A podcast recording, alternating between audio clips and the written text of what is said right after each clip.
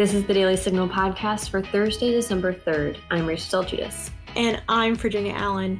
Woke culture is quickly infiltrating America's schools. Charles Fain Lehman, a journalist at Washington Free Beacon and an adjunct fellow at the Manhattan Institute, joins the show to discuss his recent article, American High Schools Go Woke, and the impact progressive woke initiatives are having on our nation. Don't forget, if you're enjoying this podcast, please be sure to leave a review or a five star rating on Apple Podcasts and encourage others to subscribe. Now, on to our top news.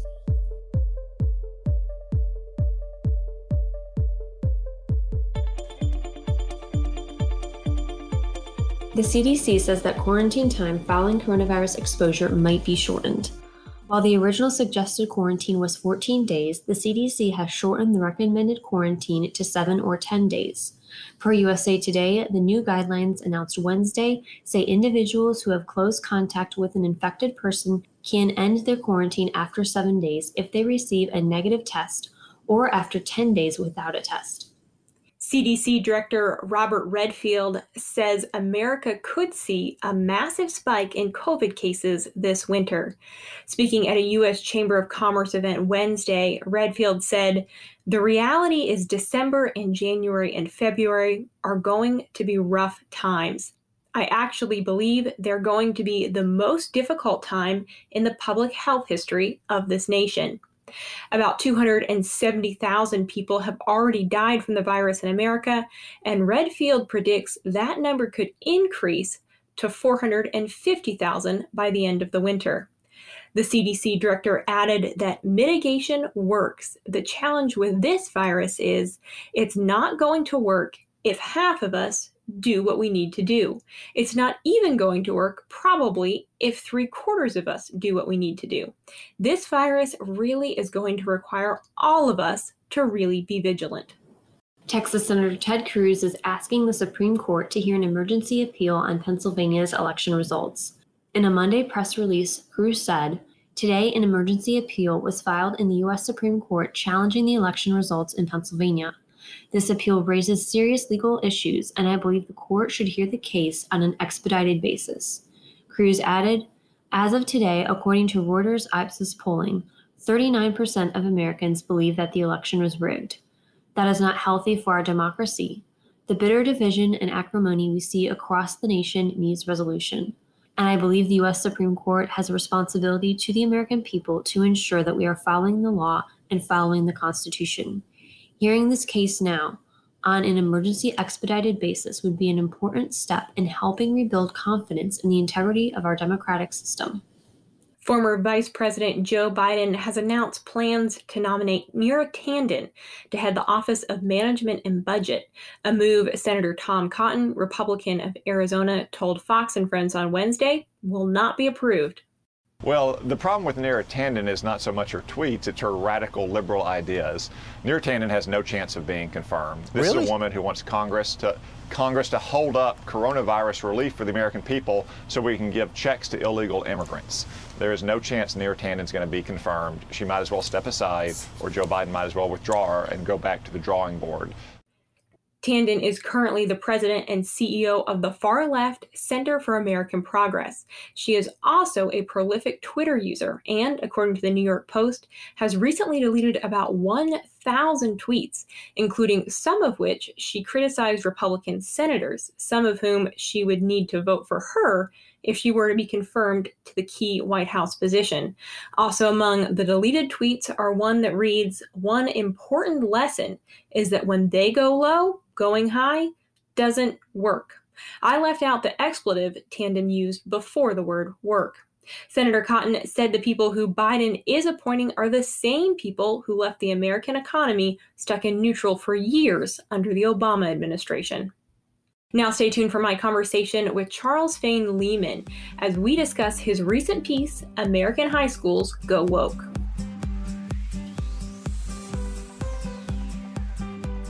Conservative women, conservative feminists. It's true, we do exist. I'm Virginia Allen, and every Thursday morning on Problematic Women, Lauren Evans and I sort through the news to bring you stories and interviews that are of particular interest to conservative leaning or problematic women. That is, women whose views and opinions are often excluded or mocked by those on the so called feminist left. We talk about everything from pop culture to policy and politics. Search for Problematic Women wherever you get your podcasts. I am so pleased to welcome to the show Charles Fain Lehman, a journalist at the Washington Free Beacon and an adjunct fellow at the Manhattan Institute. Charles, thanks so much for coming on today. Thanks for having me on, Virginia. We're glad to be here. So, today uh, we're talking about a pretty popular subject, and that is woke culture. Uh, and that word woke is thrown around a lot. So I want to begin uh, by just asking you uh, to define exactly what we mean when we use that word woke. You wrote a great piece on this that we're going to get into in just a minute, but I think it would be really helpful to start with just what exactly do we mean by that? What does that term woke mean? Yeah, absolutely. And I think, you know, as a term, it contains contradictions or contains multitudes, as it were. I like um, there's an author Wesley Yang who I think is generally attributed to uh, the term attributed to, but uh, refers to what he calls the successor ideology, which is sort of the ideology that comes after late 20th century sort of Clintonite triumphalist liberalism. Um, and and it's really more of an inchoate thing, but it's uh, the sort of set of increasingly dominant uh, liberal progressive ideas that really took off in the wake of Barack Obama's reelection in 2012. That's when you see a lot of this turning up. So it's um, imports a lot of academic ideas from the 1990s and earlier, uh, has a great deal of focus on race or critical race theory, on uh, sex, gender, and trans issues sort of broadly, um, and I think is you know characterized by uh, this particular sort of social justice outlook on how the world works, um, a fixation on identity categories, and defining things in those terms, and defining the world as a set of struggles between those identity categories, um, and and also in some senses by the degree of its sort of interest in ideological purity, um, in in getting people to commit themselves fully to uh, the ideology and sort of spurning the non-believers, um, even within their own circles. Uh, and I, you know, I think most viewers, most listeners will recognize this as an increasingly dominant strain in the American left more broadly, especially the college-educated elite left. Well, and you have done quite a bit of reporting on this subject. You just wrote a piece called American High Schools Go Woke. And in the area of education, for several years, we have seen this increase in woke curriculum being promoted, being endorsed. But after the death of George Floyd and then across the summer with you know protests and riots, it felt like a lot of that very, very progressive education was fast tracked in schools. So, can you just kind of give us an update? What exactly are we seeing now? What's actually happening in high schools across America? Yeah, absolutely. And I think the first thing that I would do is I would encourage your viewers to type in the name of their local school district or type in the name of their local private school into Google with the word anti racism. Um, and they will find almost invariably that there's a set of resources or a page or a letter uh, discussing the school's commitment to the importance of anti-racism. Where by anti-racism, what's really meant is uh, a set of particular active commitments meant to combat racism that's distinguished from being you know not racist as being a, a set of beliefs that are sort about correcting racial injustice injustices actively um, and i think you know i think uh, across the country there are both private and public schools that have poured huge quantities of time money and energy into uh, so-called anti-racist agendas over the past uh, since since the summer essentially. So, for example, in my article, I looked at on the one coast there's um, Harvard Westlake, which is by some measures the most uh, the, the number one prep school in the United States. And they released a 20 page letter over the summer from their administrators saying, here's all of the ways in which we are racist, and here are all of the steps that we're taking to combat racism. For example, their 11th grade US history course is going to be overhauled to be taught from a critical race theory perspective, which means it will incorporate uh, the latest in progressive pedagogy. Um, on the other coast, uh, we've taught, we've looked at, we at Free Beacon have looked at uh, Fairfax County, which is one of the collar counties of DC uh, in Virginia, where they spent something like uh, twenty thousand dollars an hour, or uh, twenty thousand dollars to get Ibram Kendi, who's a prominent uh, race scholar, to come talk to them. These are twenty thousand dollars of taxpayer money. Uh, they also, I dug up details on an anti-racist reading list that was sent out to parents and students at one Fairfax area school. So really, I mean, there are no, there, I have identified very few schools that haven't been touched by this stuff in some way, and they're sort of pushing the same ideas everywhere. Yeah, I mean, I, I love the examples that you give in the article because it's wild when you actually uh, see what's happening and what's happening not that far away. Uh, you you uh, tell about one um, Connecticut prep school in your article, Loomis Chaffee, and they have introduced mandatory uh, diversity, equality, and inclusion training for students, and they're also requiring faculty uh, to read Kendi's Stamped from the Beginning and DiAngelo's White Fragility for what they call professional development. Uh, so you obviously see that there is a problem here, that this kind of mandatory woke education is harmful. Why do you see it as so harmful?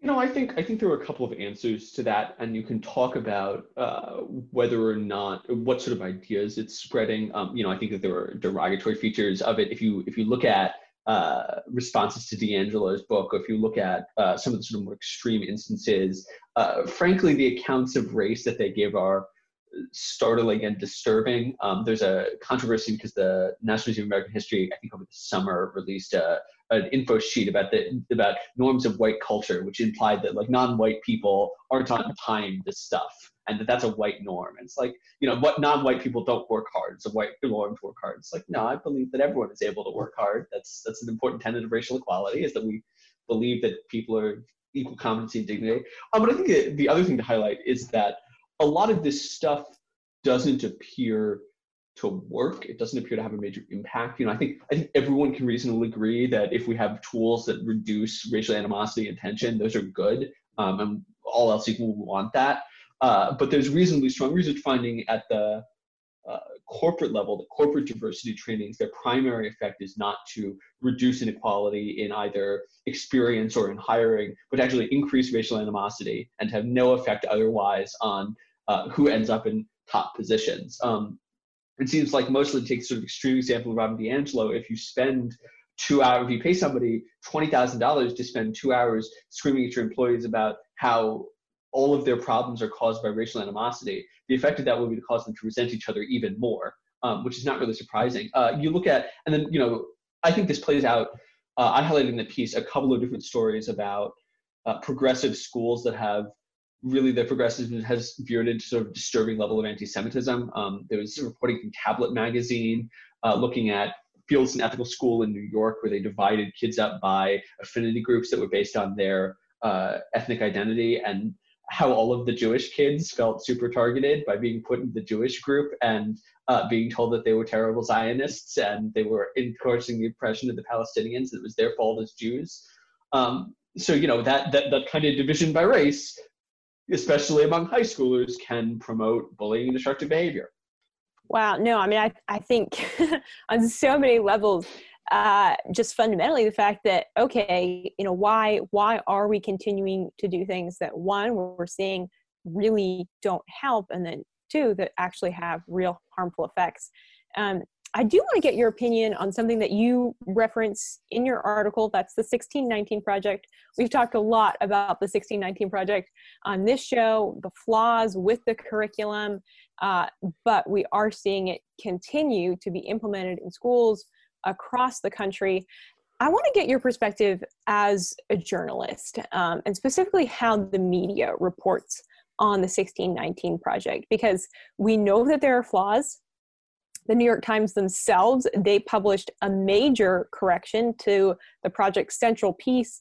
So, why do you think so much of mainstream media just kind of looks the other way at uh, something that's being so promulgated but is so clearly flawed? I mean, I think I want to answer that question pretty generally and then focusing on the particular example, which is that there are lots of institutions in American society today um, whether it is, or you know, in, uh, citing broadly, whether whether it's the Pulitzer Prize in the New York Times or it's who gets the Nobel Peace Prize, um, which have sort of historical legitimacy, which the, their authority derives from uh, a past treat, you know, a past treatment of authority, um, and and which today have been more or less co-opted by sort of partisan liberal interests. They they use the stamp of their legitimacy to approve things which are ideologically correct if they're not factually correct. Um, and so this is how you end up in situations where, and this we talk about journalists specifically, uh, where journalists are happy to pat themselves on the back for things that are factually inaccurate or which don't present an accurate picture, uh, but which serve the ideological ends that they want them to serve. That you you you have a sort of laundering of legitimacy that goes on. So so I think something like 1619, the question is not is it right? Is it is it presenting an accurate picture of reality? I don't know a huge amount about the details, but um, the, the, the question is for for I think people reporting on it. The question is is this how we imagined history really looks? You know, in the sort of Howard Zinn sense of like is this is this uh, you know the, the untold secret story of history that confirms our ideological priors and if the answer is yes then they're going to go okay this is good and we're going to put our stamp of approval on it uh, and we're going to help advance this thing having influence in society that, that tool set is apparent across American elite society, and it's apparent in that case too. Mm, interesting. Um, so I want to dive in a little bit more into some of these examples that you give uh, in in your piece about what is happening at some of these schools. Um, I was really fascinated, and then I did some extra homework on it because I was really interested that in San Diego, their public schools have actually overhauled their their kind of traditional grading system because of racism. So they've changed the way that they grade as a way to combat racism. Um, it, it's a little unclear how, you know, one plus one, not sure. Uh, they, they didn't seem to uh, draw a super direct link for how, uh, you know, changing the grading system then will help to defeat racism in that school district. Uh, do you do you know more about that situation? Yeah, I mean, I think basically, so one of the enduring problems in American education policy over the past 40, 50 years is that there are large and persistent gaps along race on any standardized test that you uh, care to name, which is to say, um, Asian students and then white students consistently and significantly outperform uh, Latino students and then Black students, and this is called the achievement gap. Um, and the why is a really complicated question, and there are lots of different debates about how we can address this. And I think you know it's it's important to ask what are the underlying causes that might be whether they're socioeconomic inequality or lack of access to resources or lack of school choice. Um, are there any of a number of factors at play? Uh, but having observed this disparity and sort of beaten their heads against it for the past 50 years, I think many of the most progressive figures in education policy and in teaching theory have basically said it is no longer relevant to ask what is the cause of this disparity. We should assume that the disparity is a factor racist, that because this is the Kendi logic, if there is a disparity, then racism is what causes it. There's no other plausible explanation. Uh, and therefore, we should modify at the level of metric what uh, we, we should tend to address the disparity at the level of metric, which is to say, if being graded poorly on homework is the thing that is leading to the achievement gap, the measured achievement gap on homework between black kids and white kids, then the solution is to change how we grade homework until the achievement gap goes away. Um, in other words, if you're, you know, th- I think their contention is that the measures are hopelessly racist, and so we should change the measures. I think my contention might be maybe not homework, but certainly standardized testing is a reasonably good measure of something like academic ability. And so, you know, whatever the underlying causes of the disparities, again, you know, which maybe socioeconomic inequality, whatever, uh, whatever the underlying causes of the disparities are, changing the measure to make that disparity, that measured disparity go away, changing what your measure is, doesn't actually address the inequalities or issues that are causing disparity to emerge in the first place. But I think that's the thinking that's going on there. Yeah, and I mean that seems so dangerous and obviously uh, so not helpful to those students that are struggling that need the extra help. And I mean, I'm just thinking, you know, for a few years you'll have sort of you know teachers and administrators thinking, well, we quote unquote fixed the problem kind of through a bizarre solution that isn't a solution at all at a major problem that needs to be changed probably on multiple levels to really get these students up to par and get them the help that they need. I do want to pivot and just ask you a little bit about uh, something that you referred to, which is Director of Diversity. This has become a popular job title at a number of schools. Lots of schools, lots of businesses are hiring someone that's specifically just on staff uh, to make sure that that community is racially aware, that they are diverse enough. So what what exactly do these people do who who wear this title of something like director of diversity? Yeah, I mean, I think it's it's a person who is responsible for. Uh, so so the the industry buzzword is DEI, diversity, equity, and inclusion. And broadly speaking, it's a person who's responsible for any initiatives related to those things as a set of priorities for a business or a school or what ha- a nonprofit, what have you. Um, and I think that you know that can mean metrics for diversity. That can mean uh, getting you know organizing a speaking event. That can mean uh, consulting on you know who's getting promoted and who isn't. I think it's it's a person who's specifically responsible for uh, forwarding diversity, equity, inclusion set of goals. Um, to some extent, that might be good. It's conceivable that they could do that role well. I think often in practice, that role uh, as I argue in the piece, often practice what that role does is identify reasons that more diversity, equity, inclusion are needed. So, you know, if, if you look at these schools, their roster of DEI people have only grown over the past five to ten years. They might have started with one diversity, uh, one diversity chief, and then because that person finding issues, they hire another per and another person. You have a seven-person group who's responsible for diversity. Um, and you know, it is telling to me that as these organizations add administrators, the number of accusations of racism only increase. The number of identified causes, you know, the number of identified instances of racism only increase. Maybe they're measuring better, but they may also simply be measuring more. And I think it is generally true that uh, administrators of this sort seek their own interest in trying to accrue, just like anybody, in trying to accrue resources. And the best way to do that is to say, well, actually, you need even more DEI than you first thought. Wow, fascinating. And I know you have specifically written about that subject in other pieces, um, and we'll link those in the show notes so our, our audience could read your work on that. But I uh, want to ask apart from education, we are seeing that woke culture is really seeping in to you know things like professional sports, of course, TVs and movies, large corporations. So if we fast forward maybe 10 or 15 years, what do you think the effects of this very progressive woke culture ideology is going to have on America long term? I'll say two things. Um, one is, you know, I'm not sure what's going to happen in 10 to 15 years, in part because it is hard to disentangle the sort of like push for wokeness from contemporary political context, from you know, it, it, it, clearly it started in the second half of the Obama administration, but was empowered by the Trump administration, sort of a liberal, visceral backlash against the Trump administration. Maybe with Joe Biden in office, it'll ratchet back. Maybe not. Who knows? Um, let's imagine it doesn't. You know, I think I would say, here's a thing that's not going to happen. I am not optimistic about the sort of spread of woke ideology actually reducing substantive racial inequality in the United States. You know, there. Uh, if our priority is doing something like reducing the black white wealth gap, I don't think it's gonna have a major impact on that. I don't think Uber Eating from a black from a black owned restaurant is gonna have a major impact on that, even though they lecture you about it all the time. I certainly don't think lecturing your employees about their white fragility is gonna have a major impact on that. Um, and I think in general, it is unlikely to even help diversity at sort of the top end of the distribution. That it doesn't, you know, the NASDAQ can require you to have uh, a more diverse board in order to be admitted to it. Um, but I think companies will be really good at skirting that. Instead, what I imagine is that mostly, you know, the serpent will eat its own tail.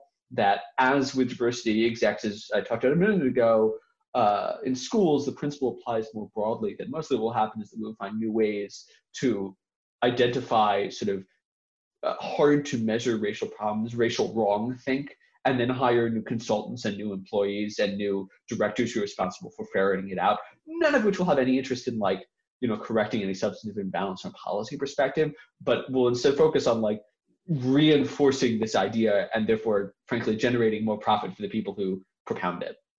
Charles, we just so appreciate your insight on this issue. Uh, I do want to ask, where can our our listeners follow you, find your work?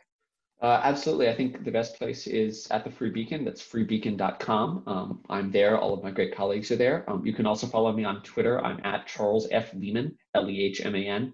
Uh, those are both good places. Great. Charles, thank you so much. Yeah, thank you. And that'll do it for today's episode. Thanks for listening to the Daily Signal podcast. You can find the Daily Signal podcast on Google Play, Apple Podcasts, Spotify, and iHeartRadio. Please be sure to leave us a review and a five star rating on Apple Podcasts and encourage others to subscribe. Thanks again for listening, and we'll be back with you all tomorrow. The Daily Signal podcast is brought to you by more than half a million members of the Heritage Foundation. It is executive produced by Kate Trinko and Rachel Del Guidice. Sound design by Lauren Evans, Mark Guiney, and John Popp. For more information, visit dailysignal.com.